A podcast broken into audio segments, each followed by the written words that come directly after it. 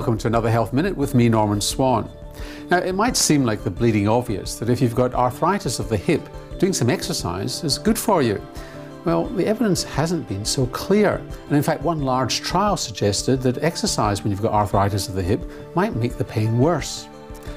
That made researchers bring together the evidence from trials of aerobic exercise and strengthening exercises in people with arthritis of the hip or knee arthritis as well as hip arthritis.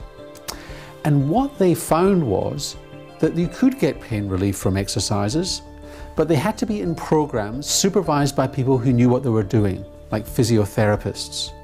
And it had to be at least one session a week for four weeks. The study that showed increased pain just handed people an instructional video, and many didn't even do the exercises.